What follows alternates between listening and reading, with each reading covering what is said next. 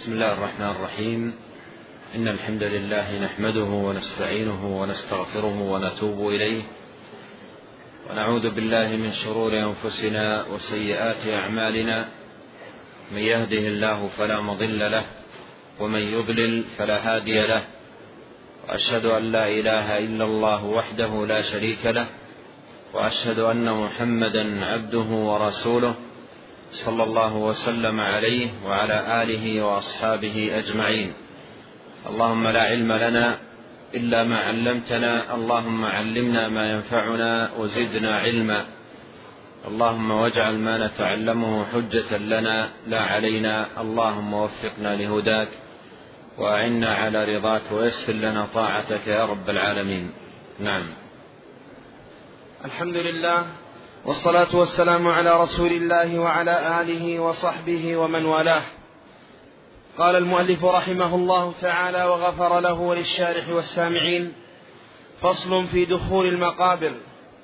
قال بريدة رضي الله عنه: كان رسول الله صلى الله عليه وعلى آله وسلم يعلمهم إذا خرجوا إلى المقابر أن يقول قائلهم: السلام عليكم أهل الديار من المؤمنين والمسلمين. وإنا إن شاء الله بكم لاحقون. نسأل الله لنا ولكم العافية. خرجه مسلم. قال المصنف رحمه الله فصل في المقابر أي فيما يقوله من ذهب إلى المقابر لأداء الزيارة. وقوله المقابر هي جمع مقبرة وهو المكان الذي يقبر فيه الموتى. ويقال لها القبور وواحدها قبر. والمقابر أو القبور هي من نعم الله تبارك وتعالى العظيمة على عباده ومن مننه تبارك وتعالى على بني آدم أن هداهم إلى دفن الموتى ومواراتهم في القبور. قال تعالى ألم نجعل الأرض كفاتا أحياء أو أمواتا؟ فهذه من نعم الله تبارك وتعالى أن يسر لبني آدم هذه الأرض وذللها لهم فهي كفاة لهم أحياء وأمواتا. أحياء يمشون عليها ويسكنون عليها ويقضون عليها معاشهم وأمواتا يدفنون فيها ويوارون فيها عندما يموت الواحد منهم. فهذه من منن الله تبارك وتعالى على عباده. قال عز وجل ثم أماته فأقبره والمنة هنا أن الله عز وجل كرم بني آدم.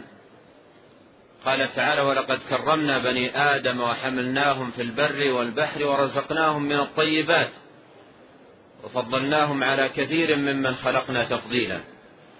كرم تبارك وتعالى بني آدم وجعل له هذا الشأن. إذا مات لا يلقى في الأرض.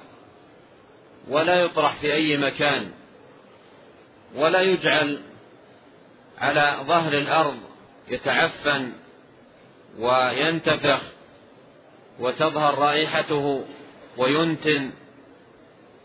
وأيضا لم يجعله عرضة يلقى في الصحراء فتأكله السباع أو الوحوش أو غيرها. بل كرمه تبارك وتعالى. كرمه وفضله على بقية الحيوان. فهو إذا إذا مات يسارع ومن السنة المسارعة في في دفنه ومواراته ووضعه تحت التراب. وهذه تكرمة لبني آدم. هدى الله تبارك وتعالى بني آدم إلى هذا الأمر العظيم. والقبر هو برزخ ودار بين الدنيا والآخرة فهي برزخ بين الدارين بين الدار الدنيا التي هي دار العمل وبين الدار الآخرة التي هي دار الثواب والعقاب والجزاء. ومع أن ومع أن البرزخ. ومع أن القبر برزخ بين الدنيا والآخرة إلا أنه إلى أمر الآخرة أقرب. إلا أنه إلى أمر الآخرة أقرب. لأن من مات قامت قيامته وبدأ حسابه. ولهذا دلت النصوص على أن القبر قد يكون لصاحبه روضة من رياض الجنة. وقد يكون لصاحبه حفرة من حفر النيران.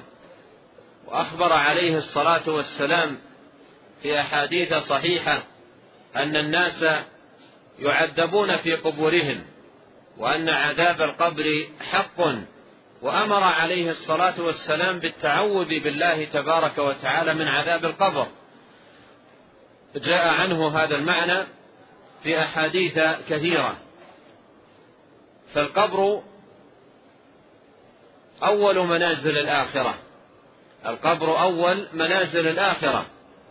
وإذا دخل الإنسان قبره بدأت المحاسبة على ما قدم وأتاه ملكان. يقال لهما الفتانان يسألانه من ربك وما دينك ومن نبيك. فأما المؤمن فيثبته الله. كما قال الله تعالى يثبت الله الذين آمنوا بالقول الثابت في الحياة الدنيا وفي الآخرة.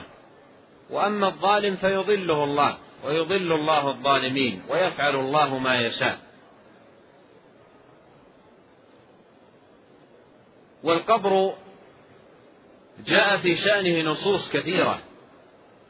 ومن يقف على هذه النصوص ودلالاتها في كتاب الله وسنة رسوله عليه الصلاة والسلام يحسب للقبر حسابا ويعد له عدة ويعلم أنه سيكون في هذا المكان وسيوارى في هذه الحفرة يوما من الأيام ثم تبدأ المجازات. تنتهي هذه الدنيا وينقضي عمره فيها ثم يوارى في هذه الحفرة فيبدأ في حقه المجازاة والمحاسبة ولا يدخل معه من دنياه إلا عمله صالحا أو كان غير صالح. لا يدخل معه من دنياه إلا عمله. إذا كان تاجرا من كبار من كبار التجار ومن كبار الأثرياء ومن أصحاب الأموال الطائلة لا يدخل من ماله معه في قبره ولا درهم. وإن كان له ذرية وله ولد وله حاشية وله خدم وله أعوان وله أتباع لا يدخل منهم أي واحد إلى قبره. ولهذا جاء في الحديث الصحيح عن النبي صلى الله عليه وسلم أنه قال يتبع الميت ثلاثة. إذا مات الميت يتبعه ثلاثة ماله وولده وعمله. فيرجع اثنان ويبقى واحد. يرجع اثنان ويبقى واحد يرجع المال والولد. ويبقى واحد وهو العمل. العمل هو الذي يدخل مع الإنسان في قبره. وما سوى ذلك لا يدخل معه من دنياه أي شيء. يدخل معه من دنياه شيء واحد وهو لفافة بيضاء يلف بها بدنه. ويستر بها. ثم هذه اللفافة البيضاء لا تبقى معه طويلا في في قبره وإنما تبلى وتأكلها الأرض. فلا يبقى معه من دنياه أي شيء. لا يبقى معه من دنياه أي شيء ولا يبقى معه من أملاكه أي شيء. المال يرجع والورثة يرجعون أولاده يرجعون. وأملاكه كلها لا يكون له منها شيء. ولهذا قال ولهذا قال من قال وأموالنا لذوي الميراث نجمعها وبيوتنا لخراب الدهر نبنيها. الأموال لا يبقى منها شيء والبيوت لا يكون معه منها شيء والذي يبقى مع الإنسان عمله وليس هذا الكلام يقال تزهيدا في طلب الولد أو تزهيدا في طلب المال حاشا وكلا. بل لا يكون أو لا تكون هذه الأمور شاغلة للإنسان عن المقصد الأسمى والغاية الأعلى التي خلق الإنسان لأجلها وأوجد لتحقيقها. لا شيء أن يسعى الإنسان في حياته في طلب المال وطلب الذرية وطلب الرزق بل هذه من المحامد المطلوبة والمحاسن المرغوبة التي ندبت إليها الشريعة وجاء الحث عليها في نصوص كثيرة وأحاديث عديدة عن النبي عليه الصلاة والسلام. ويوضح لنا المنهج الصحيح في هذا الباب ما جاء في دعوة النبي صلى الله عليه وسلم التي كان يدعو الله بها.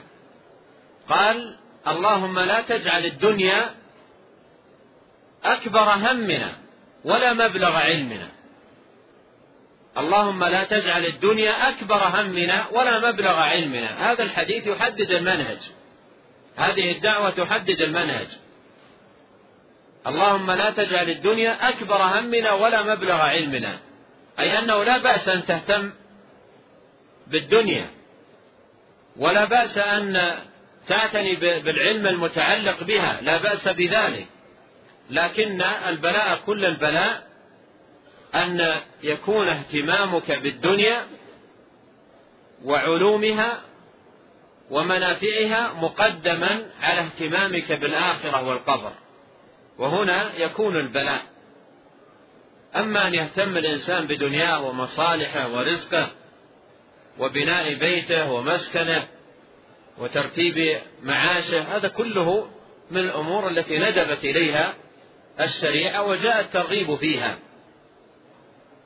والذي ينهى عنه أن تكون هذه الأشياء شاغلة شاغلة عن الآخرة وشاغلة, وشاغلة عن الحساب والجزاء.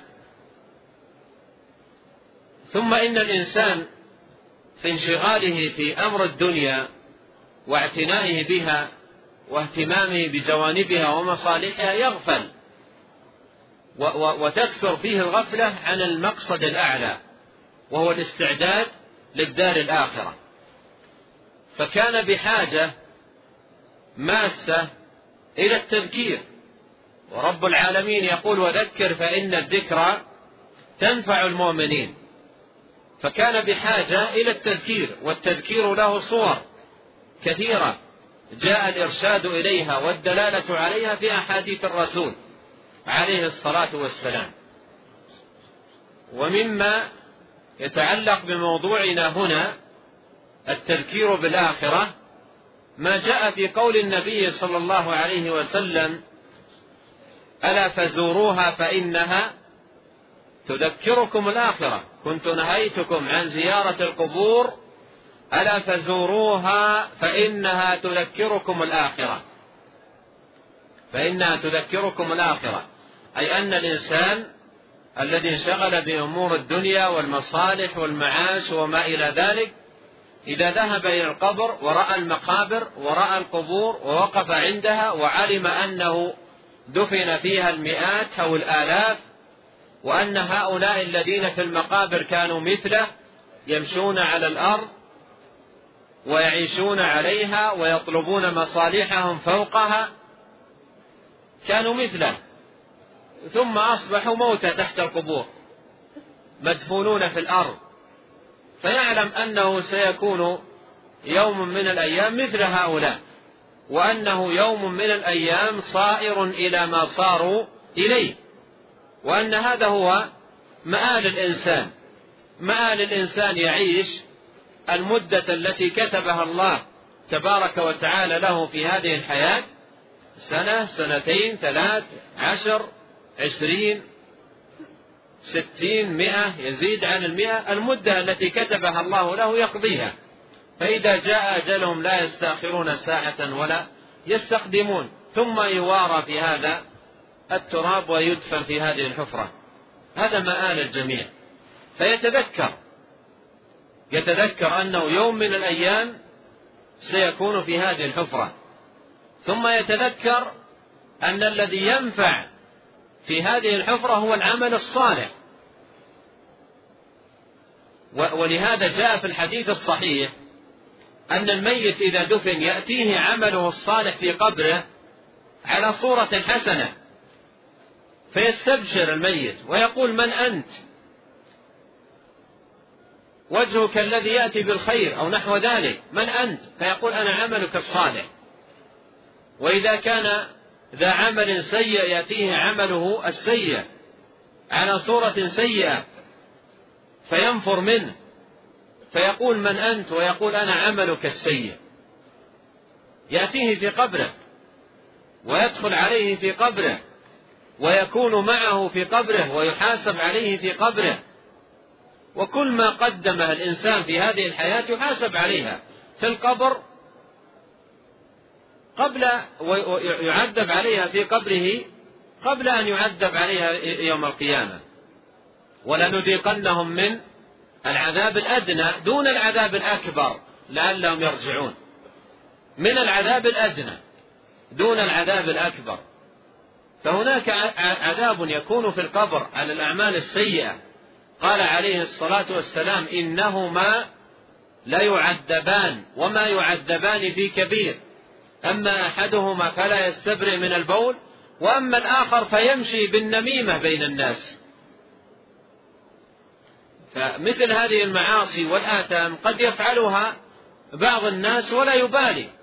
ثم إذا دخل القبر فوجئ بها تأتي أعمالا سيئة يعذب عليها ويعاقب عليها. ولما كان يمشي على وجه الأرض يفعلها وليس مباليا. وإذا جاءته في قبره ندم ولا ينفعه الندم. ولهذا أرشد عليه الصلاة والسلام إلى التذكر تذكر القبر. قال عليه الصلاة والسلام زوروها ألا فزوروها ألا للترغيب ألا فزوروها فإنها تذكركم الآخرة. فإنها تذكركم الآخرة. أي تذكركم هذا اليوم وتذكركم هذا المكان وتذكركم هذا البيت الذي كل واحد منكم صائر إليه فيتذكر يتذكر بيته يتذكر مكانه. أحد الوعاظ تكلم يوما وأراد أن يحذر سامعيه ويذكر سامعيه بالقبر. وبهذا البيت. فبدأ كلامه على المقابر بقوله لو قيل لأحدكم أنك قادم عن قريب إلى بيت البيت مظلم وليس للبيت نافذة ولا يوجد في البيت وسائل تكييف وتبريد ومكيفات ولا يوجد في البيت فراش تنام عليه ولا وسادة ولا ولا وأخذ يعدد. وطلب منك أن تستعد لقدومك إلى هذا البيت فما أنت صانع وكيف يكون استعدادك عندما تتهيأ لسفر ما انظر إلى نفسك وأنت تأخذ الزاد إلى السفر. وتتذكر أمورا كثيرة أحتاج إلى كذا وأحتاج إلى كذا وينقصني كذا فتجمع الزاد الذي تحتاج إليه في سفرك. وكل مسافر إلى القبر.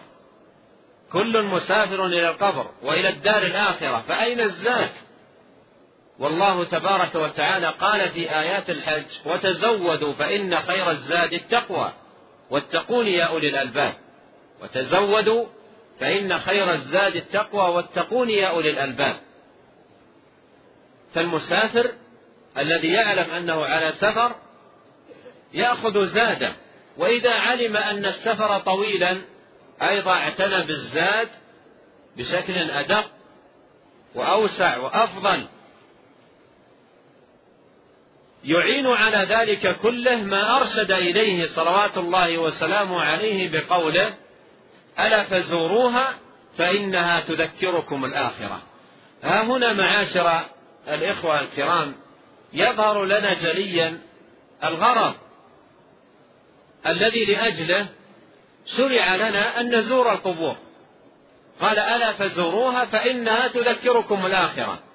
تزور القبر لتزول عنك الغفلة لتتذكر مآلك ومصيرك وأنه لا بد أن يأتيك يوم وتكون في هذه الحفرة مثل ما كان هؤلاء وأنك صائر إليها مثل ما صار إليها هؤلاء. فترجع وأنت محاسبا لنفسك مجتهدا في الاستعداد والتهيؤ لهذا اليوم وليوم المعاد. ألا فزوروها فإنها تذكركم الآخرة. هذا الغرض الذي شرعت لأجله. والغرض الثاني الذي شرع لأجله زيارة القبور السلام على الموتى والدعاء لهم. كما في حديث بريدة وغيره من الأحاديث الواردة في هذا الباب حيث أرشد النبي عليه الصلاة والسلام الصحابة الكرام إلى ما يقولون عند زيارتهم القبور. سألوه قالوا إذا أتينا القبور ماذا نقول؟ أي شيء نقول عند زيارتها؟ قال تقولون السلام عليكم أهل الديار من المؤمنين والمسلمين ونحن إن شاء الله بكم لاحقون. نسأل الله لنا ولكم العافية. فتبين من هذا أن زيارة القبور إنما تشرع لأمرين. أن زيارة القبور إنما تشرع لأمرين. الأمر الأول تذكر الآخرة والأمر الثاني للسلام والدعاء للموتى. وبهذه الزيارة التي يسميها أهل العلم الزيارة الشرعية أي التي جاء مشروعيتها في الكتاب التي جاء مشروعيتها في سنة النبي الكريم عليه الصلاة والسلام لها فائدة. تتعلق بالحي وفائدة تتعلق بالميت. أما الميت فإن دعاء زائريه له ينفعه. نسأل الله لنا ولكم العافية. الدعاء له والسلام عليه. والسلام عليه هو دعاء له بالسلامة. هذا الدعاء ينفعه. ينفعه بإذن الله تبارك وتعالى. فينتفع الميت بدعاء الأحياء له. وينتفع الحي بالزيارة حيث إن الزيارة ذكرته الآخرة وأبعدته عن الغفلة وأيضا ينتفع الحي بالدعاء للميت لأن دعاءه للميت عمل صالح له يثيبه الله عليه. فيرجع مثابا على عمله وأيضا متذكرا هذا اليوم فتزول عنه غفلته. فالزيارة الشرعية فيها فائدة عظيمة ومنفعة كبيرة للزائر يستفيد منها ويستفيد أيضا منها من زاره من الموتى. وقد كان في بداية الإسلام كان الأمر في بداية الإسلام على المنع من زيارة القبور. قال عليه الصلاة والسلام كنت نهيتكم عن زيارة القبور. كان في بداية الإسلام زيارة القبور ممنوعة منعا باتا. لا يذهب أي أحد إلى القبور. يمنع منعا باتا من زيارتها.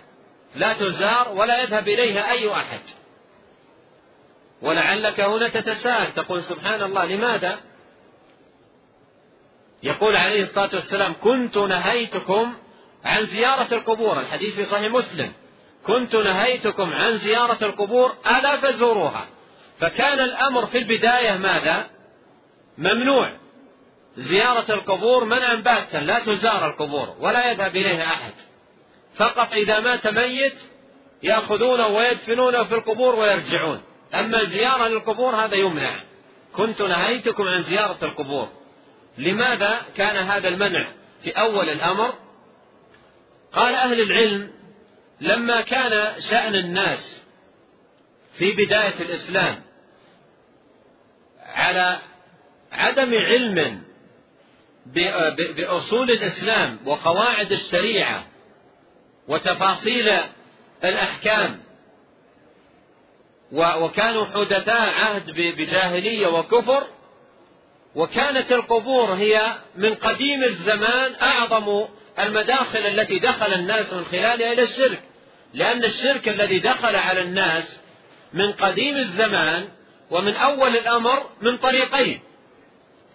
الشرك الذي دخل إلى الناس من قديم الزمان ومن أول الأمر من طريقين. الطريق الأول عن طريق القبور والتعلق بالمقبورين والطريق الثاني عن طريق التماثيل ووضع الأصنام على هيئة الصالحين. وكلا الأمرين يتعلقان بالصالحين وبالأنبياء. كلا الأمرين يتعلقان بالصالحين والأنبياء. إما أن يبنى على قبره أو يبنى تمثال وصنم على هيئته.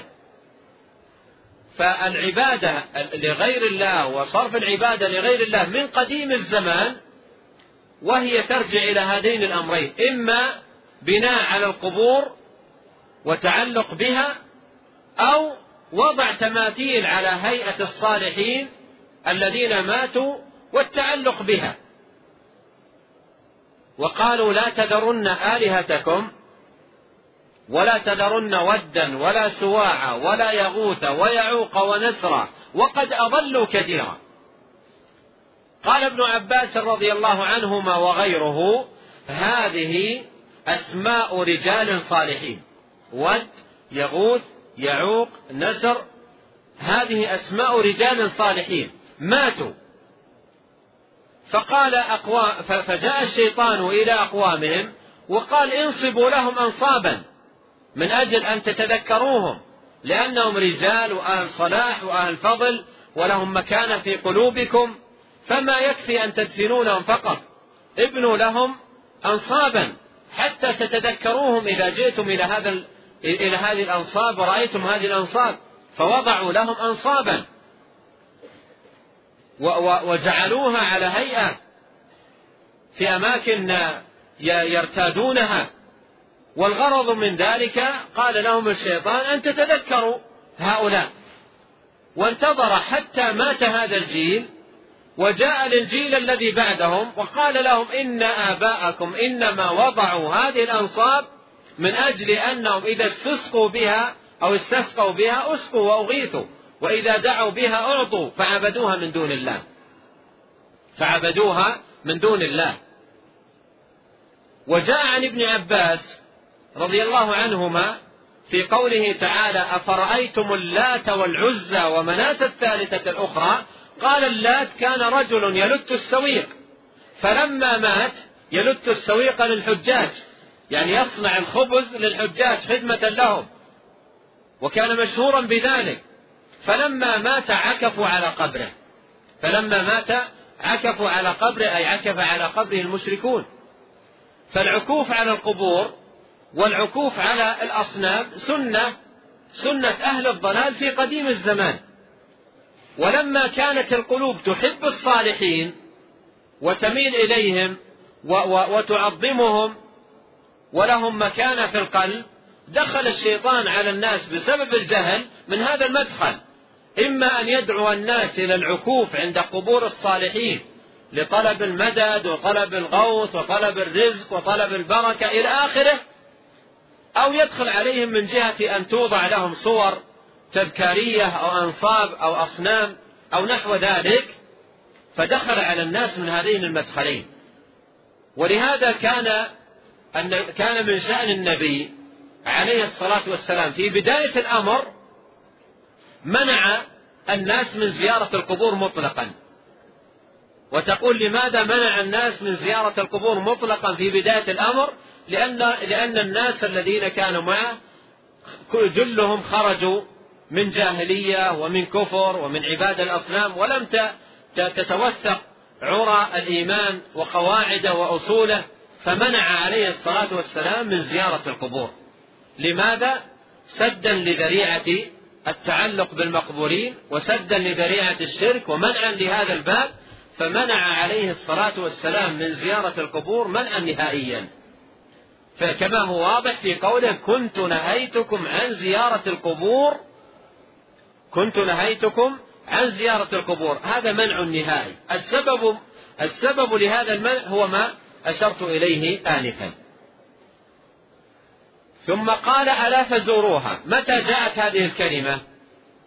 لما توثقت عرى الإسلام ورست قواعد الدين وتمكنت أصول التوحيد لما قوي قوي الإيمان في القلوب وفهم التوحيد وعرفت دلائله واستبان الأمر عندئذ أذن عليه الصلاة والسلام بالزيارة فقال ألا فزوروها ثم لما أذن عليه الصلاة والسلام بالزيارة حدد لنا الغرض منها.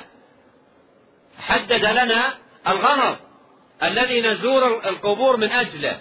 فقال عليه الصلاة والسلام ألا فزوروها فإنها تذكركم الآخرة. إذا إذا أردت أن تذهب إلى القبور تذهب إلى القبور لتتذكر الآخرة. هذا هو الغرض الذي أرشد إليه عليه الصلاة والسلام. ألا فزوروها فإنها تذكركم الآخرة أي تزار من أجل أن يتذكر من يزورها الآخرة. يتذكر أنه يوم من الأيام سيصير إلى هذا المكان وسيدفن في هذه الحفرة وسيكون مثل هؤلاء الموتى. فيتذكر وتزول عنه غفلته ألا فزوروها فإنها تذكركم الآخرة. وأيضا أرشد عليه الصلاة والسلام في الحديث الآخر كما في الحديث الذي عندنا هنا حديث بريدة وغيره إلى أنها تزار للسلام والدعاء. وانتبه هنا عندما يزور المسلم لا عندما يزور المسلم القبور يزورها من أجل التذكر ومن أجل الدعاء. ليس المسلم محتاج إلى المقبور بأن يذهب إلى قبره ليس محتاجا إلى المقبور بأن يذهب إلى قبره ويعكف عنده أو يدعوه أو يسأله أو يستشفع به. كل هذه الأمور ليس بحاجة إليها بل هي إما شرك أو ذريعة من ذرائع الشرك ووسيلة من وسائله. ودين الإسلام جاء بمنع ذلك كله. جاء بمنع ذلك كله والنهي عنه. قال عليه الصلاة والسلام إذا سألت فاسأل الله وإذا استعنت فاستعن بالله. وقال الله تعالى وقال ربكم ادعوني أستجب لكم. وقال جل وعلا وإذا سألك عبادي عني فإني قريب. أجيب دعوة الداعي إذا دعان ولا يوجد مطلقا في أي نص من نصوص الشريعة ومن هدي النبي الكريم عليه الصلاة والسلام أنه يشرع لنا أن نزور القبور من أجل أن نتحرى الدعاء عندها أو من أجل أن نستشفع بالمقبورين إلى الله تبارك وتعالى أو من أجل أن يدعى المقبورين من دون الله. لا يوجد في هذا فهذا كله ضلال لا, لا دليل عليه ولا برهان عليه ولا حجة عليه بل هو مصادم لأدلة الشريعة ومصادم لكتاب الله وسنة نبيه صلوات الله وسلامه عليه. وعندما تغيب عن الناس هذه الحقيقة ويجهلون أمرها ويلبس عليهم أئمة الضلال ودعاة الباطل تتحول زيارة القبور إلى ممارسات خاطئة ما أنزل الله بها من سلطان. ولا قام عليها أي حجة ولا برهان. تأتي ممارسات باطلة خاطئة لا دليل عليها في الكتاب ولا في السنة. وإذا أردت أن تعرف أحوال الناس عند زيارة القبور وإلى كم قسم ينقسمون تجد أنهم ينقسمون إلى أقسام أربعة في زيارة القبور. قسم منهم يزور القبور الزيارة الشرعية. قسم منهم وفقه الله عز وجل ومن عليه وأكرمه فيزور القبور الزيارة الشرعية التي أذن الله عز وجل بها وجاءت بها سنة النبي صلى الله عليه وسلم فهو يزور القبور لغرضين. يزورها ليتذكر الآخرة وليدعو للموتى وليسلم عليهم. فينتفع حينئذ الميت والحي. الميت ينتفع بالدعاء له والحي ينتفع بتذكر الآخرة وثواب الدعاء للموتى. ولهذا قال العلماء الدعاء للموتى عند زيارة القبور هو من جنس الصلاة على الميت. من جنس الصلاة على الميت. الصلاة على الميت هي دعاء له. يدعو له اللهم اغفر لحينا وميتنا وشاهدنا وغائبنا وذكرنا وانثانا لأن هذا الميت انقطع عمله. لا يستطيع يدعو ولا يستطيع أن يصلي ولا يستطيع أن يصوم. أحد السلف حاسب نفسه يوما رأى منها تفريطا في في في في, في, في بعض النوافل فقال يا نفس إذا دخلت القبر من يصلي عنك؟ يا نفس إذا دخلت القبر من يصوم عنك؟ يا نفس إذا دخلت القبر من يقرأ القرآن عنك؟ يكون عليه الصلاة والسلام إذا انقطع ابن آدم إذا مات ابن آدم انقطع عمله إلا من ثلاث. صدقة جارية أو علم ينتفع به أو ولد صالح يدعو له انقطع العمل. أو ولد صالح يدعو له. ولهذا دعاء دعاء المسلمين للموتى سواء وقت الصلاة على الميت أو عند زيارة قبره هذا ينفعه. فهذه زيارة شرعية يزور من أجل أن يتذكر الآخرة ويزور أيضا من أجل أن يدعو الله تبارك وتعالى للموتى على على ما هو مبين وموضح في سنة النبي عليه الصلاة والسلام. القسم الثاني يزور القبور من أجل أن يتحرى الدعاء عند القبور. يزور القبور من أجل أن يتحرى الدعاء عند القبور. فيعكف عند القبر ويبقى مدة ويدعو الله. لا يدعو صاحب القبر وإنما يدعو الله. ولكن يتحرى الموضع والمكان فيبدأ يسأل حاجاته متوجها إلى الله تبارك وتعالى. وهذا من البدع المحدثة التي جاءت النصوص بالدلالة على المنع منها. بل في لحظات النبي عليه الصلاة والسلام الأخيرة من حياته حذر من مثل هذه الأعمال. قالت عائشة رضي الله عنها سمعت قالت عائشة رضي الله عنها لما نزل برسول الله يعني لما نزل به ملك الموت طفق يأخذ خميصة يغطي بها وجهه فإذا اغتم كشفها ثم قال وهو في هذه الحال لعنة الله على اليهود والنصارى اتخذوا قبور أنبيائهم مساجد وجندب رضي الله عنه يقول سمعت رسول الله صلى الله عليه وسلم قبل أن يموت بخمس يقول لعنة الله على اليهود والنصارى اتخذوا قبور أنبيائهم مساجد قالت عائشة رضي الله عنها في حديثها يحذر مما صنعوا. واتخاذ القبور مساجد يكون بأمرين ببناء الأبنية عليها هذا من جهة والجهة الثانية بتحري العبادة عندها. اتخاذها مساجد بتحري العبادة عندها سواء أن يجلس عند القبور يدعو أو يجلس عند القبور يقرأ القرآن أو يجلس عند القبور عاكفا والعكوف عبادة أو أو يجلس عند القبور يمارس أي عبادة أخرى. هذا كله من اتخاذ القبور مساجد.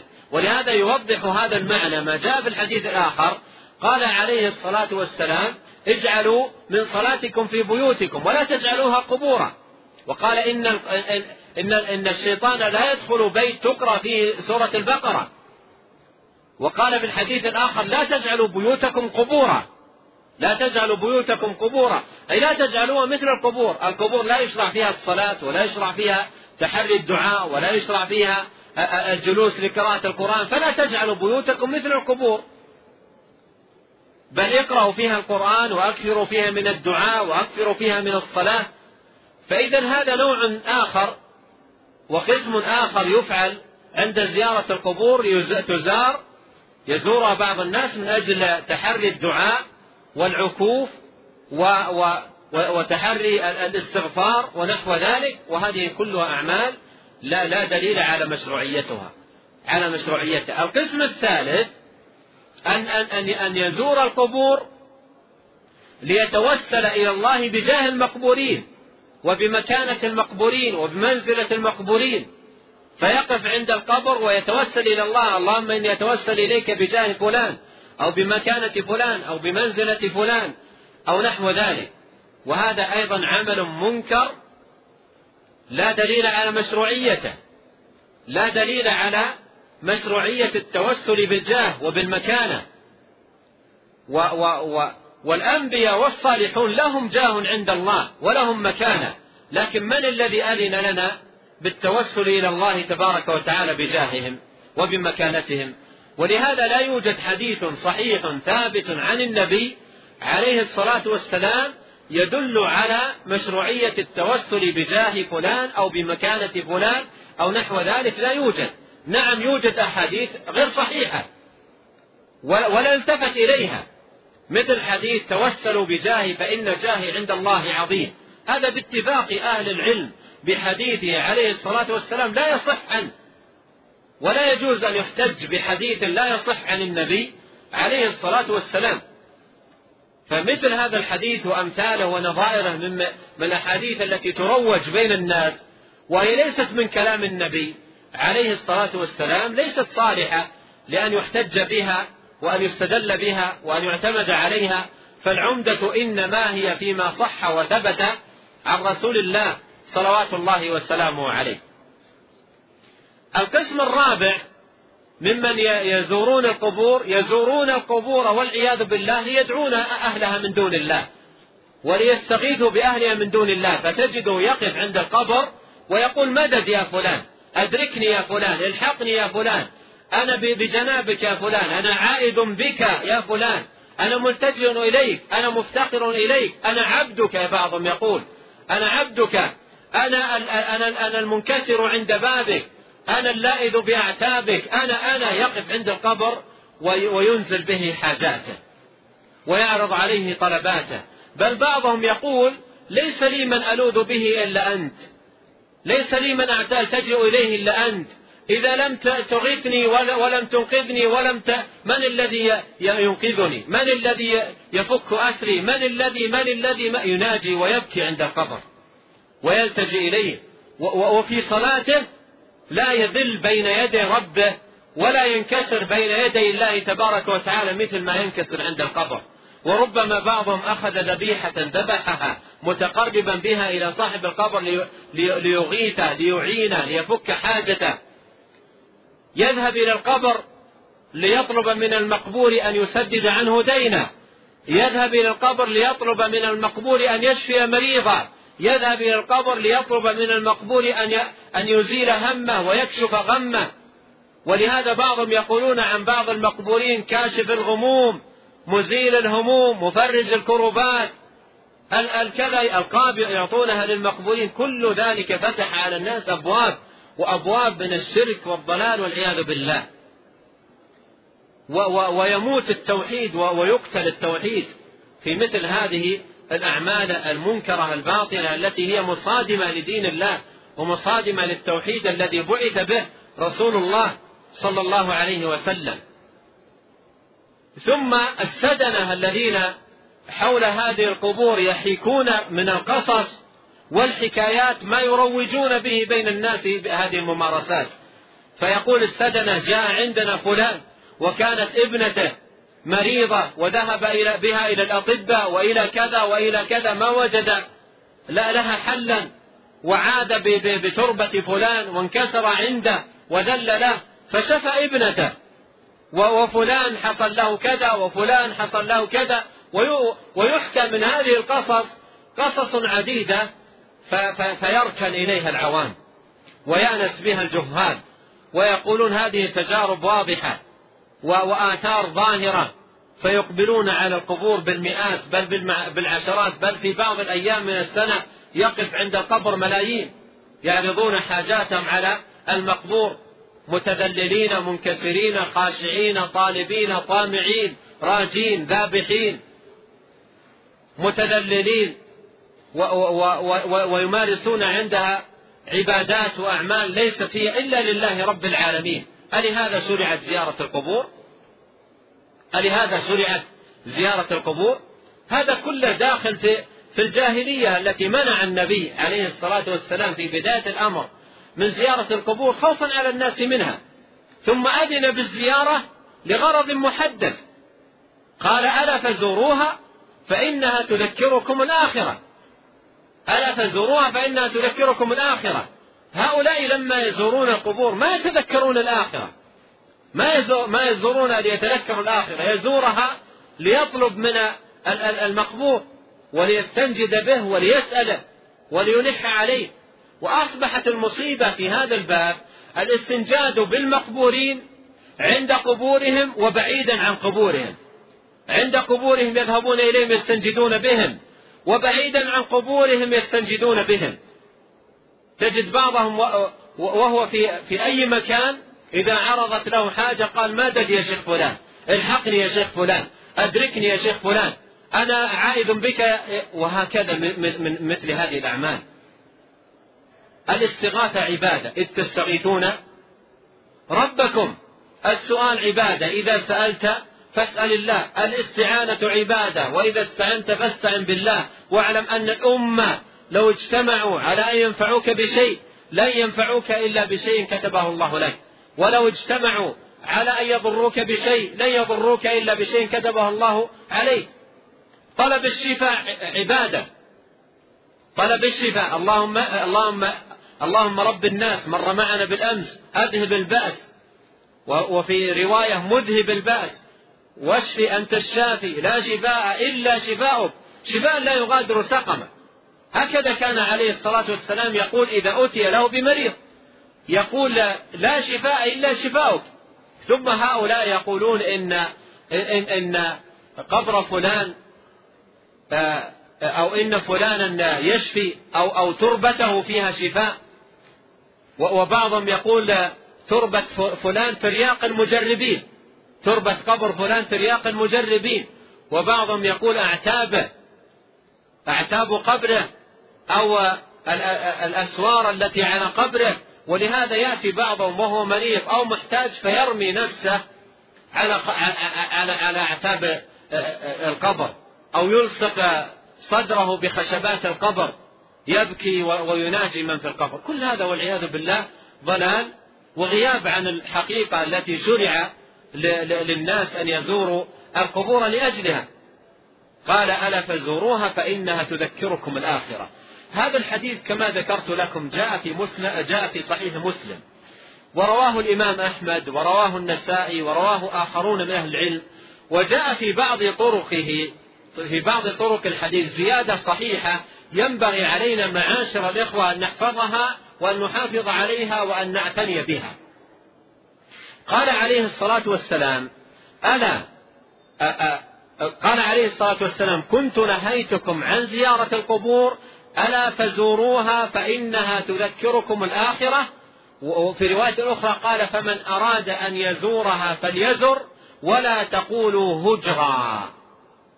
هكذا قال عليه الصلاة ولا تقولوا هجرا. وهذا لفظ ثابت عنه عليه الصلاة والسلام. ولا تقولوا هجرا. هنا نبيك عليه الصلاة والسلام لما أذن لك بزيارة القبور نهاك أن تقول ماذا؟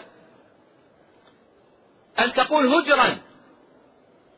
والناصح منا لنفسه سيقول ما هذا الذي نهاني عنه نبيي عليه الصلاة والسلام؟ لما أذن لي بزيارة القبر لما أذن لي بزيارة القبر نهاني عن شيء. قال لا تقول هجرة. ما هو الهجر؟ حتى إذا ذهبت إلى القبر ما أفعله ولا أقوله. هذا من المهم جدا. قال ولا تقول هجرة. فما هو الهجرة الذي نهى عنه النبي عليه الصلاة والسلام؟ قال أهل العلم الهجر من القول كل قول باطل. كل قول باطل فهو هجر من القول. وهل تعلمون أبطل من الشرك؟ هل تعلمون قولا أبطل من الشرك؟ الشرك أبطل الباطل وأظلم الظلم وأكبر الجرم وأعظم الذنوب على الإطلاق. ولهذا من يذهب إلى القبور ويقول عند القبر مدد يا فلان؟ إذا لم يكن قوله مدد يا فلان أغثني يا فلان هجر فلا يوجد هجر. إذا لم يكن قوله مدد يا فلان أغثني يا فلان إذا لم يكن هذا هجر من القول فلا يوجد هجر. أي أي هجر من القول أعظم وأشنع وأفظع من أن تصرف العبادة والدعاء والاستغاثة إلى غير المستحق؟ إلى غير الرب العظيم والخالق الجليل تبارك وتعالى.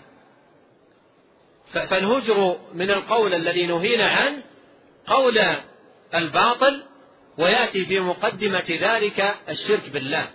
ويدخل أيضا البدع المنكرة والأقوال الباطلة وأيضا يدخل في ذلك اللجج ورفع الصوت والخصومات. كل هذا هجر.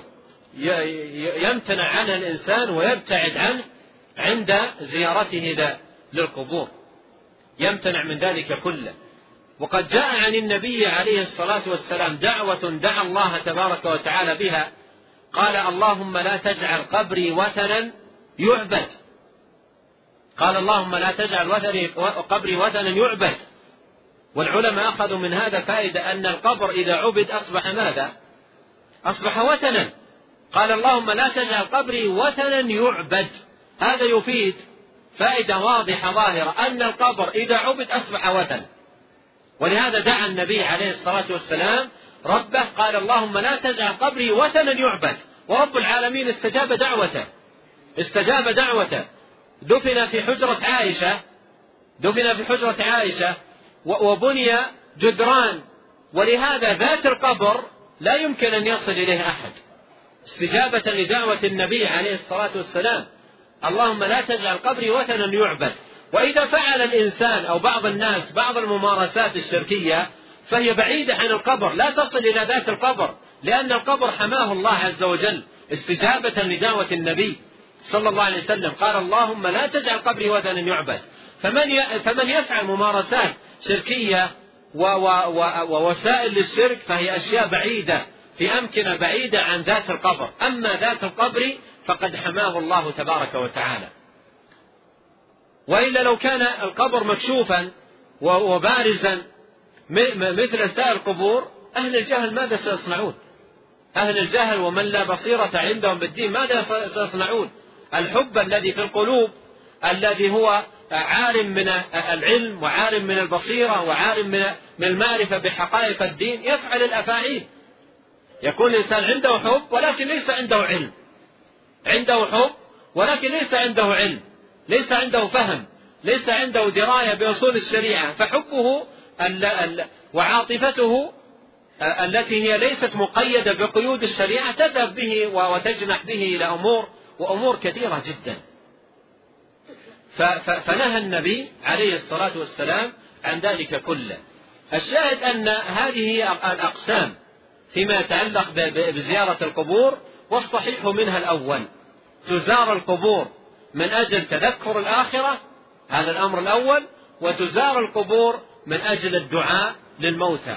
وما سوى ذلك فإنه انحراف وضلال وبعد عن الشريعة وهو لا يخرج عن أمرين. إما بدعة ووسيلة إلى الشرك أو شرك بالله تبارك وتعالى. وكل منهما أمر محرم يربع المسلم بنفسه عن آه، فعل شيء من ذلك بل يجانبه ويبتعد عنه غاية الابتعاد. المصنف رحمه الله قال هنا فصل في المقابر. أي ما الذي يشرع أن يقوله المسلم عند زيارته للمقابر وأورد هنا حديث بريدة؟ نعم تعيده. قال كان رسول الله صلى الله عليه وسلم يعلمهم إذا خرجوا إلى المقابر أن يقول, أن يقول قائلهم السلام عليكم أهل الديار من المؤمنين والمسلمين وإنا إن شاء الله بكم لاحقون نسأل الله لنا ولكم العافية.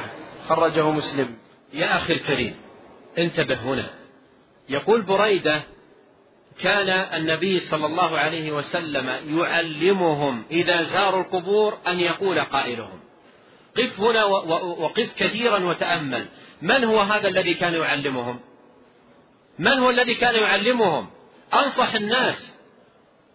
رسول الله صلى الله عليه وسلم الناصح الأمين الذي يعلم الأمة معلم الأمة مرشد الخير صلوات الله وسلامه عليه. وانظر النصيحة هنا. قال بريدة كان رسول الله صلى الله عليه وسلم يعلمهم إذا زاروا القبور أن يقول قائلهم. يعلمهم وتعليمه لهذه الكلمة جاء في أحاديث. جاء من حديث عائشة ومن حديث بريدة ومن ومن أحاديث أخرى عن غيرهما من أصحاب النبي عليه الصلاة والسلام. كان يعلمهم إذا زاروا القبور أن يقولوا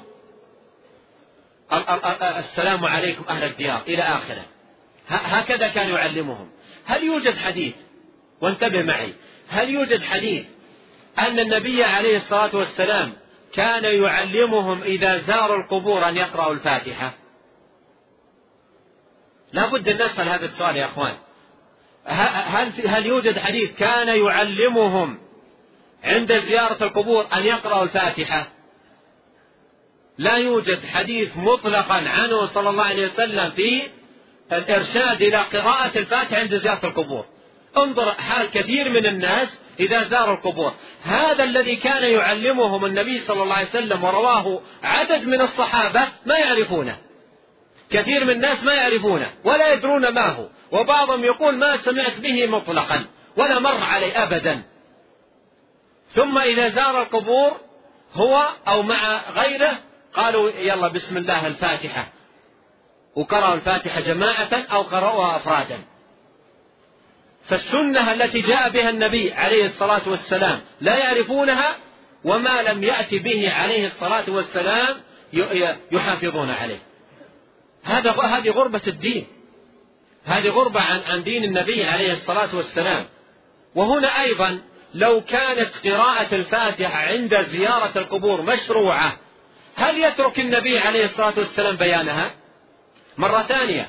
لو كانت قراءة الفاتحة عند زيارة القبور مشروعة لنا و و و ومراقب فيها أيترك الناصح الأمين عليه الصلاة والسلام بيانها لنا؟ لا والله. نحن نعتقد أنه ناصح وأنه بلغ البلاغ المبين وأنه ما ترك خيرا إلا دل أمته عليه ولا شرا إلا حذرها منه. فلو كان قراءة الفاتحة أو غيرها من سور القرآن مشروعا عند زيارتنا للقبور لدل عليه الناصح الأمين عليه الصلاة والسلام. ولهذا لا يوجد في حديث عنه عليه الصلاة والسلام لا يوجد في حديث صحيح ولا ضعيف. لا يوجد في حديث صحيح ولا ضعيف. ولو وجد حديث ضعيف لم يعمل به. ولكن لا يوجد لا حديث صحيح ولا حديث ضعيف أن الفاتحة تقرأ عند زيارة القبور. لا يوجد.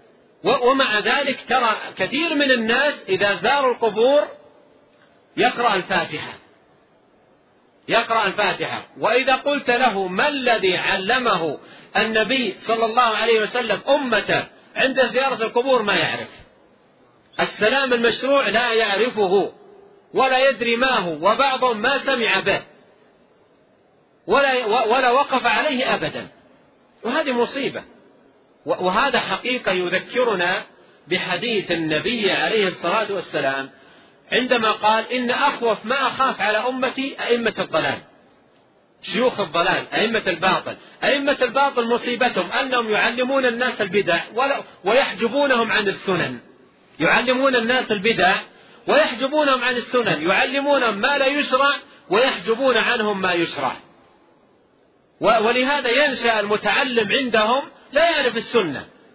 حجبوه عنها وعزلوه عنها وشغلوه بأمور ليست من هدي النبي الكريم عليه الصلاة والسلام. فبريدة رضي الله عنه يقول كان رسول الله صلى الله عليه وسلم يعلمهم إذا زاروا القبور أن يقول قائلهم.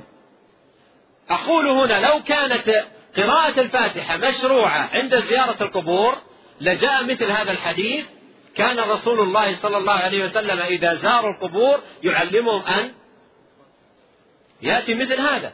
ولكن لا يوجد مطلقا. ونحن نعتقد اعتقادا كاملا. ونؤمن ايمانا جازما. لا شك فيه ولا ريب أنه عليه الصلاة والسلام ناصح أمين.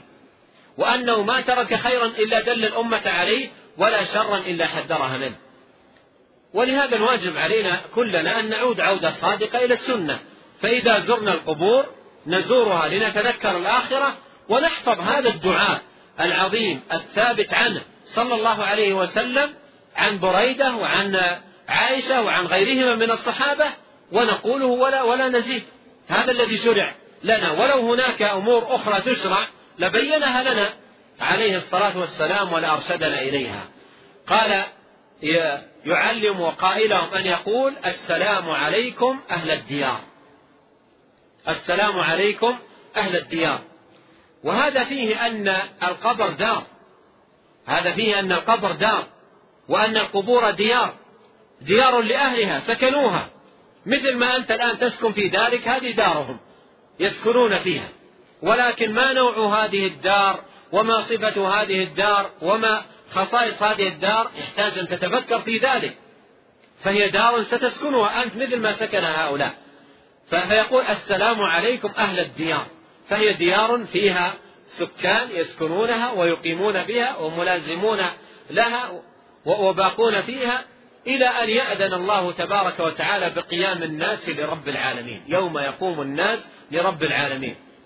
فيقوم الناس من قبورهم ويبعثون ويقفون في صعيد واحد وتبدأ المحاسبة والمجازات يوم يقوم الناس لرب العالمين. قال السلام عليكم أهل الديار. السلام عليكم السلام هو دعاء لهؤلاء بالسلامة. السلام عليكم هو دعاء لهم بالسلامة. السلامة ما بأن يخفف عنهم السلامة بأن يرحمهم السلامة بأن يغفر بأن يغفر لهم تدعو لهم. السلام عليكم أهل الديار. هؤلاء الذين في الديار هؤلاء الذين في القبور أيستطيع واحد منهم أن يقول اللهم سلمني؟ اللهم إني أسألك السلامة. أيستطيع؟ من في القبر من دفن من مات. أيستطيع أن يقول اللهم إني أسألك السلامة؟ اللهم سلمني. اللهم أعني. اللهم اغفر لي. ما يستطيع. إذا مات ابن آدم انقطع عمله إلا من ثلاث. وأنت حي ترزق. فإذا زرت الميت زرت القبور تسلم تدعو له بالسلامة. السلام عليكم أهل الديار. من المؤمنين والمسلمين لأن الكافر لا يدعى له بالسلامة ولا يدعى له بالرحمة ولا يدعى له بالمغفرة. وقد جاء النهي عن ذلك في القرآن. ما كان للنبي والذين آمنوا أن يستغفروا للمشركين ولو كانوا أولي قربى. يعني لو كان الميت أقرب قريب للإنسان أقرب قريب للإنسان لا, لا, يجوز له أن يستغفر له. لا يجوز أن يقول اللهم اغفر له. ولهذا جاء في في الحديث أن النبي عليه الصلاة والسلام لما لما مات عمه لما مات عمه أبو طالب قال عليه الصلاة والسلام لأستغفرن لك ما لم أنه عن ذلك. وهو حديث جدا عليه. قال لا أستغفرن لك ما لم أنه عن ذلك. فنزل قول الله تعالى ما كان للنبي والذين آمنوا أن يستغفروا للمشركين ولو كانوا أولي قربى. يعني ولو كان أبا ولو كان أما ولو كان عما ولو كان خالا. إذا كان مات على الشرك بالله لا يجوز أن يستغفر له. ولهذا جاء هنا في هذا في هذا الدعاء جاء الأمر مقيدا. السلام عليكم آه، أهل الديار من المؤمنين والمسلمين. من المؤمنين والمسلمين. أنتم السابقون. إلى أين؟ إلى هذه الحفر إلى هذا المكان سبقتمون إليه. أنتم السابقون. أي أنتم الذين سبقتمون إلى إلى هذا المكان. ونحن في الأثر. نحن وراءكم. نحن في الطريق. نحن قادمون إلى إلى ما صرتم إليه. أنتم السابقون. ونحن إن شاء الله بكم لاحقون. ولاحظ قولك هنا. ونحن إن شاء الله بكم لاحقون. يحقق الغرض يحقق الغرض الذي جاء في قوله عليه الصلاة والسلام ألا فزوروها فإنها تذكركم الآخرة. فأنت عندما تقول عندما تقول إذا زرت القبور ونحن إن شاء الله بكم لاحقون يحدث لك ماذا؟ تذكر. يحدث لك تذكر أنك ستلحق بهؤلاء وستكون معهم وستدفن في القبور مثل ما دفنوا. هم مثلك كانوا يمشون على الأرض. ويأكلون عليها ويشربون عليها ويصلي ويصوم من كان يصلي ويصوم ويفجر ويفسق من كان يفجر ويفسق والعياذ بالله كلهم كانوا يمشون إلى الأرض ثم دفنوا في هذه الحفر فأنت تقول ونحن إن شاء الله بكم لاحقون وقولك إن شاء الله هنا تقولها تحقيقا لا تعليقا. تقولها تحقيقا لا تعليقا لأن هذا أمر محقق. تقول ذلك آه، آه، تحقيقا. لا, تعليق. ونحن إن شاء الله بكم لاحقون. يعني يقينا لحوقنا. والأمر أي بمشيئته تبارك وتعالى. ولكن لا لا لا, لا ندري متى. قد يكون بعد يوم.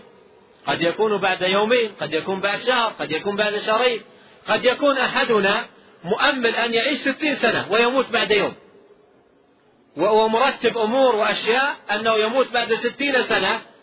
ويموت بعد يوم. وكما قطع الناس عن كثير من الأعمال الصالحة طول الأمل والتسويف. ولهذا يقول ونحن إن شاء الله بكم لاحقون فيتذكر اللحوق بهؤلاء. نسأل الله لنا ولكم العافية. نسأل الله لنا ولكم العافية. وهذا فيه دعاء وسؤال لله تبارك وتعالى بالعافية. أما العافية للميت فتتناول أن يرحمه الله أن يغفر له أن آه، يعفو عنه أن ينجي من العذاب أن يسلم من العذاب أن يقيه من الأهوال والشدائد والكربات. كل ذلك من العافية التي تطلب للميت.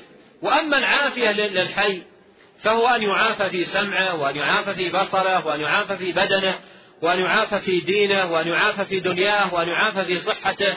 معافاة تطلبها من الله تبارك وتعالى أن يعافيك وأنت بحاجة إلى هذه العافية.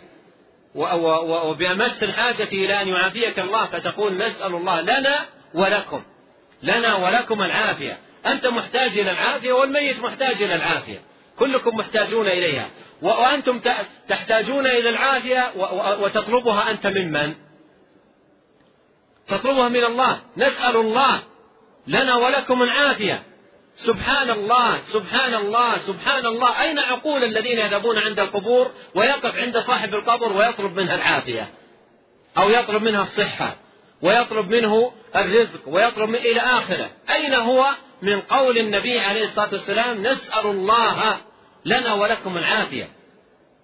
فالدعاء عبادة والعبادة حق خالص لله تبارك وتعالى. إنا نعتقد أن نبينا عليه الصلاة والسلام نصح الأمة وبلغ البلاغ المبين وما ترك خيرا إلا دل الأمة عليه ولا شرا إلا حذرها منه. وقد قال الله عز وجل فيه لقد جاءكم رسول من أنفسكم عزيز عليه ما عنتم حريص عليكم بالمؤمنين رؤوف رحيم. ولهذا الخير كل الخير في اتباعه ولزوم نهجه والتقيد بما جاء به والحذر الحذر من البدع والأهواء ومحدثات الأمور عملا بقوله صلوات الله وسلامه عليه وعليكم بسنتي وسنة الخلفاء الراشدين المهديين من بعدي تمسكوا بها وعضوا عليها بالنواجذ. وإياكم ومحدثات الأمور.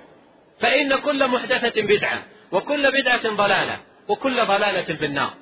ولا يروجن أحد عندك بدعة بقصة تخترع أو بحديث ضعيف أو موضوع يروى أو بتجربة, أو بتجربة تدعى. إذا قال لك قائل افعل كذا عند القبور نحن جربنا. قل لست بحاجة إلى تجربته. عندك حديث عن الناصح الأمين؟ صلوات الله وسلامه عليه. عندك حديث ثابت عن الرسول عليه الصلاة والسلام؟ أعطني. أما تجربة ما أريد. ولم يحلنا عليه الصلاة والسلام إلى التجارب. ما قال لنا جربوا عند القبور؟ والأشياء التي ترونها جيدة وجميلة افعلوها ما أرشدنا إلى هذا. ما فتح لنا الباب أن نخضع هذه إلى تجاربنا. أبدا. إذا قال لك قصة وروى لك حكاية قل لست بحاجة إلى إلى إلى قصص وحكايات. عندك حديث عن الرسول عليه الصلاة والسلام.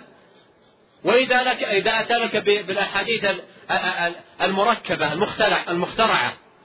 بعض أصحاب القبور كذب على الرسول الكريم ويا ويله من الله يوم القيامة. كذب على الرسول عليه الصلاة والسلام حديثا راجع عند بعض الجهال. إذا أعيتكم الأمور يقول قال صلى الله عليه وسلم إذا أعيتكم الأمور فعليكم بأهل القبور. هكذا بعضهم كذب على الرسول ويا ويله من رب العالمين. سيقف أمام الله وسيحاسبه. وكل من كان على شاكلته مروجا لهذا الحديث ولأمثاله يا ويله من الله. فالحساب عسير. من كذب علي متعمدا فليتبوأ مقعده من النار. وإذا كان والعياذ بالله يكذب متعمدا ليروج الشرك فهذه مصيبة وبلاء ليحملوا أوزارهم كاملة يوم القيامة. ومن أوزار الذين يضلونهم بغير علم. يكذب على الرسول عليه الصلاة والسلام ويقول للجهال إذا أعيتكم الأمور فعليكم بأهل القبور. النبي عليه الصلاة والسلام أرشدنا إذا أعيتنا الأمور. أن نلجأ إلى من؟ قال إذا سألت فاسأل الله وإذا استعنت فاستعن بالله. وكان هو عليه الصلاة والسلام في كل حاجاته لا يلجأ إلا إلى الله. ثم يأتي أمثال هؤلاء. الضلال دعاة الباطل أهل الإفك والافتراء فيكذبون عليه. عليه الصلاة والسلام ليروجوا عبادة القبور. ولهذا قال ابن القيم رحمه الله هذا من كذب عبدة الأصنام وعباد القبور. كذبوا هذا الحديث من أجل ماذا؟ من أجل الترويج. والعامي الجاهل مسكين إذا قال له إنسان وهو يثق بهيئته ومظهره قال له إن الرسول عليه الصلاة والسلام قال إذا أعيتكم الأمور يظن الحديث. ويترك الآيات وإذا وإذا سألك عبادي عني فإني قريب اتركها ويقبل على على القبور يدعوها. إن نسيت لأنسى قصة رجل لقيته في هذا المسجد وهي قصة عجيبة. كان بعد صلاة المغرب جالسا إلى جنبي وكنت أقرأ القرآن وكان مادا يديه يدعو وكان مادا يديه يدعو. وفي خشوع وبكاء حتى إن بكاءه وخشوعه أثر فيه. فكان يبكي وخاشع ولا أسمع له دعاء. ثم اشتد به خشوعه ودعاءه فإذا به يدعو الرسول عليه الصلاة والسلام. يا يا رسول الله أنا أريد كذا. ويدعو ويسأل. بكى وخشوع و و و و و وتذلل ودموع ويسأل الرسول عليه الصلاة والسلام. في دون ذلك النبي صلى الله عليه وسلم سمع رجلا يقول ما شاء الله وشئت. فغضب عليه الصلاة والسلام غضبا شديدا وقال أجعلتني لله ندا. قل ما شاء الله وحده. ولما جيء له بالأسير لما جيء له عليه الصلاة والسلام بالأسير فقال الأسير إني إني تائب إلى الله ولا أتوب إلى محمد. قال أني تائب إلى الله ولا أتوب إلى محمد. قال عليه الصلاة والسلام عرف الحق لأهله. قال عرف الحق لأهله. قال أتوب إلى الله. التوبة لمن؟ توبوا إلى إلى الله. التوبة لله. قال أتوب إلى الله ولا أتوب إلى محمد. فقال عليه الصلاة والسلام عرف الحق لأهله. صلوات الله وسلامه عليه. ولما سمع امرأة أنصارية تمدحه قالت وفينا رسول الله يعلم ما في غد غضب. وقال لا يعلم ما في غد إلا الله. وقال عليه الصلاة والسلام في الحديث الصحيح ما أحب أن تنزلوني فوق منزلة التي أنزلني الله إياها. وقال عليه الصلاة والسلام لا تطروني كما أطرت النصارى عيسى ابن مريم فإنما أنا عبد فقولوا عبد الله ورسوله صلى الله عليه وسلم. ولما قام الصحابة قوله قال لا تعظموني كما تعظم الأعاجم ملوكها وكان يكره أن يقوم الناس له صلوات الله وسلامه عليه. كل هذه الأحاديث تدل على ماذا؟ فالرجل الذي كان إلى جنبي كان مادا يديه وخاشع ويبكي ويدعو والدعاء والطلب والسؤال والإلحاح كله طلب ممن من الرسول عليه الصلاة والسلام. فلاطفته في الحديث وتحدثت معه قليلا. وسألته أولا عن من أي بلد وسألته عن الطريق ولعلك ما تعبت والأولاد وسألته أمور كثيرة و و و وارتاح وانبسط وقلت له نسأل الله أن ييسر لك الحج ويسر لك العمرة وأن يكتب لك التوفيق وأنتم يا أخوان أسأل الله الكريم أن ييسر حجكم وعمرتكم وأن يكتب لكم القبول والتوفيق والسداد وأن ترجعوا غانمين رابحين. فائزين بإذنه تبارك وتعالى. فقلت له قلت له الدعاء شأن عظيم ومكانة عالية وذكرت له أحاديث كثيرة جدا في فضل الدعاء ومكانة الدعاء. كان مستقبلا القبلة واستدار عليه وأخذ يستمع الأحاديث الواردة في فضل الدعاء وذكرت له أحاديث كثيرة. ثم انتقلت معه إلى خطوة ثانية. قلت له الدعاء جاءت آيات كثيرة في القرآن وأحاديث كثيرة في سنة النبي عليه الصلاة والسلام تبين أن الدعاء حق لله فقط. اسمع بعضها قلت له. يقول الله تعالى والذين تدعون من دونه ما يملكون من قطمير. إن تدعوهم لا يسمعوا دعاءكم ولو سمعوا ما استجابوا لكم ويوم القيامة يكفرون بشرككم ولا ينبئك مثل خبير ويقول الله تعالى ومن أضل ممن يدعو من دون الله من لا يستجيب له إلى يوم القيامة وهم عن دعائهم غافلون. وقلت له يقول الله تعالى قل ادعوا الذين زعمتم من دون الله لا يملكون مثقال ذرة في السماوات ولا في الأرض. ويقول الله تعالى قل ادعوا الذين زعمتم من دونه فلا يملكون كشف الضر عنكم ولا تحويله. وذكرت له آيات. ثم انتقلت له إلى السنة. وقلت له يقول الرسول عليه الصلاة والسلام إذا سألت فاسأل الله وإذا استعنت فاستعن بالله. وكان عليه الصلاة والسلام إذا أوتي بمريض قال اللهم رب الناس أذهب الباس واشف أنت الشافي لا شفاء إلا شفاؤك. وكان عليه الصلاة والسلام إذا عرضت له حاجة سأل الله. والتجأ إلى الله في شدة وفي رخاء والأمر كله لله تبارك وتعالى. لما كان في في في معركة من من المعارك واشتد أذى المشركين له وقف هو الصحابة يدعون عليهم. ويقول اللهم العن فلان اللهم العن فلان. ونزل عليه قول الله تعالى ليس لك من الأمر شيء. أو يتوب عليهم أو يعذبهم. فالأمر لله تبارك وتعالى. وبيده. وأخذت أسوق له آيات وأحاديث وآيات وأحاديث وهو يستمع. حتى انتهيت وهو يستمع بكل إنصات. فلما انتهيت أردت أن أطمئن هل فهم أو لم يفهم؟ هل استوعب هذه الأحاديث أو لم يستوعبها؟ فسألته سؤالا فيه شيء من الخطأ لكن الموقف جعلني أسأل هذا السؤال. قلت له ما رأيك يا حاج؟ إيش رأيك أنت؟ ماذا تتصورون؟ قال لي. أنا كلمة قال لي أعجبتني. قلت له ما, رأيك يا حاج؟ إيش رأيك في الكلام هذا؟ قال لي تقول لي إيش رأيك؟ وأنت تقرأ علي أحاديث وآيات؟ تقول لي إيش رأيك؟ وأنت تقرأ علي آيات وأحاديث وتقول إيش رأيك؟ هذا ما في إيش رأيك. وذكرني هذا الحاج بكلمة للإمام الشافعي عجيبة. جاءه رجل يستفتيه جاءه رجل يستفتيه في مسألة. فذكر له الشافعي رحمه الله حديثا في, في هذه المسألة. فقال له السائل وما رأيك أنت؟ قال له السائل وما رأيك أنت؟ فغضب الشافعي رحمه الله وقال هل رأيتني معلقا الصليب على صدري؟ هل رأيت في يدي زجاجة الخمر؟ أقول لك قال رسول الله صلى الله عليه وسلم وتقول ما رأيك؟ ذكرني هذا الحاج بهذه الكلمة. ولهذا قلت لكم أنا أنا قلت له هذا السؤال وفي شيء من الخطأ أردت أن أطمئن. هل استوعب؟ هل فهم؟ فقال لي هذا الرجل تقول لي إيش رأيك؟ وأنت تقرأ علي أحاديث وآيات؟ قلت له اعذرني. لا زلت أقول ما رأيك؟ لا زلت أقول إيش رأيك؟ لا زلت أقول هذه الكلمة. قلت له اعذرني. لا زلت أقول لك ما رأيك. لأني قبل قليل كنت أسمعك وأنت ماد يديك تقول مدد يا رسول الله أغثني يا رسول الله إلى آخر ما كنت تقول. فأنا أقول لك ما رأيك لهذا السبب. فأنت تدعو بهذا الدعاء يا رسول الله أغثني إلى آخره وهذه آيات وأحاديث. فأنا أريد أن أفهم ما رأيك الآن. فماذا قال لي؟ قال لي كلمة أخرى أعجب من الكلمة الأولى. وهذا يدلنا على أن الناس يريدون الخير ولكنهم ما تيسر لهم في أمكنتهم وفي بلدانهم من يهديهم إلى سنة النبي عليه الصلاة والسلام. وإلا من عنده قليل من العقل وتذكر له الحديث ويرفضه. من عنده قليل من عقل وتذكر له الحديث السنة الواضحة وتقرأ عليه الآية الناطقة البينة ويرفضها ما يوجد. إلا من طمس طمس الله قلبه وبصيرته ولهذا قالوا الحق أبلج. وهؤلاء يعني ضللوا وأبتلوا بعلماء ضلال فضللوا عن الحق. فماذا قال لي؟ لما قلت له للمرة الثانية ما رأيك وقد كنت سمعتك تقول كذا وكذا. ماذا قال لي؟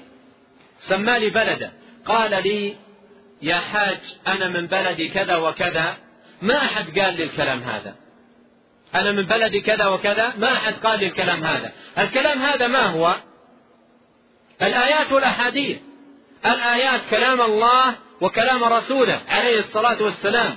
يشهد الله علي أنني ما ذكرت له شيء من عندي. قرأت له آيات وقرأت له أحاديث صحيحة. وأكثرت له من الآيات والأحاديث. اكتفيت بها. حتى إنني ما شرحتها ولا علقتها عليها. قرأت آيات وأحاديث فقط. ولما انتهيت من سرد الآيات والأحاديث في الباب قلت له ما رأيك فقال لي أنا أنا من بلد كذا وكذا ما أحد قال لي الكلام هذا. يعني ما أحد ذكر لي هذه.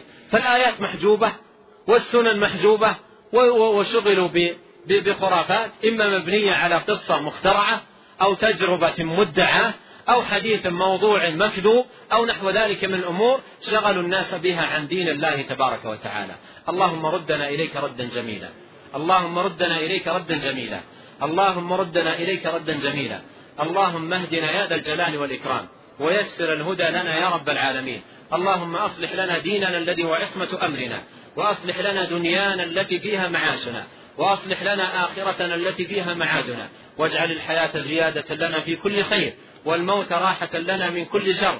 اللهم اغفر لنا ما قدمنا وما أخرنا وما أسررنا وما أعلنا وما, وما أسرفنا وما أنت أعلم به منا. أنت المقدم وأنت المؤخر لا إله إلا أنت. اللهم اغفر لنا ذنبنا كله دقه وجله أوله وآخره سره وعلنه. اللهم اغفر لنا ولوالدينا وللمسلمين والمسلمات والمؤمنين والمؤمنات الأحياء منهم والأموات. اللهم اغفر ذنوب المذنبين من المسلمين وتب على التائبين واكتب الصحة والسلامة والعافية والربح والغنيمة للحجاج والمعتمرين. يا ذا الجلال والإكرام. اللهم إنا نسألك الهدى والتقى والعفة والغنى. اللهم لك أسلمنا وبك آمنا وعليك توكلنا وإليك أنبنا وبك خاصمنا. نعوذ بعزتك لا إله إلا أنت أن تضلنا فأنت الحي الذي لا يموت. والجن والإنس يموتون. اللهم وفقنا لهداك. واجعل عملنا في رضاك. وأعنا على طاعتك يا ذا الجلال والإكرام. اللهم إنا نسألك الثبات في الأمر والعزيمة على الرشد. ونسألك موجبات رحمتك وعزائم مغفرتك. ونسألك شكر نعمتك وحسن عبادتك. ونسألك قلبا سليما ولسانا صادقا. ونسألك من خير ما تعلم. ونعوذ بك من شر ما تعلم. ونستغفرك مما تعلم إنك أنت علام الغيوب. والله تعالى أعلم. وصلى الله وسلم على نبينا محمد.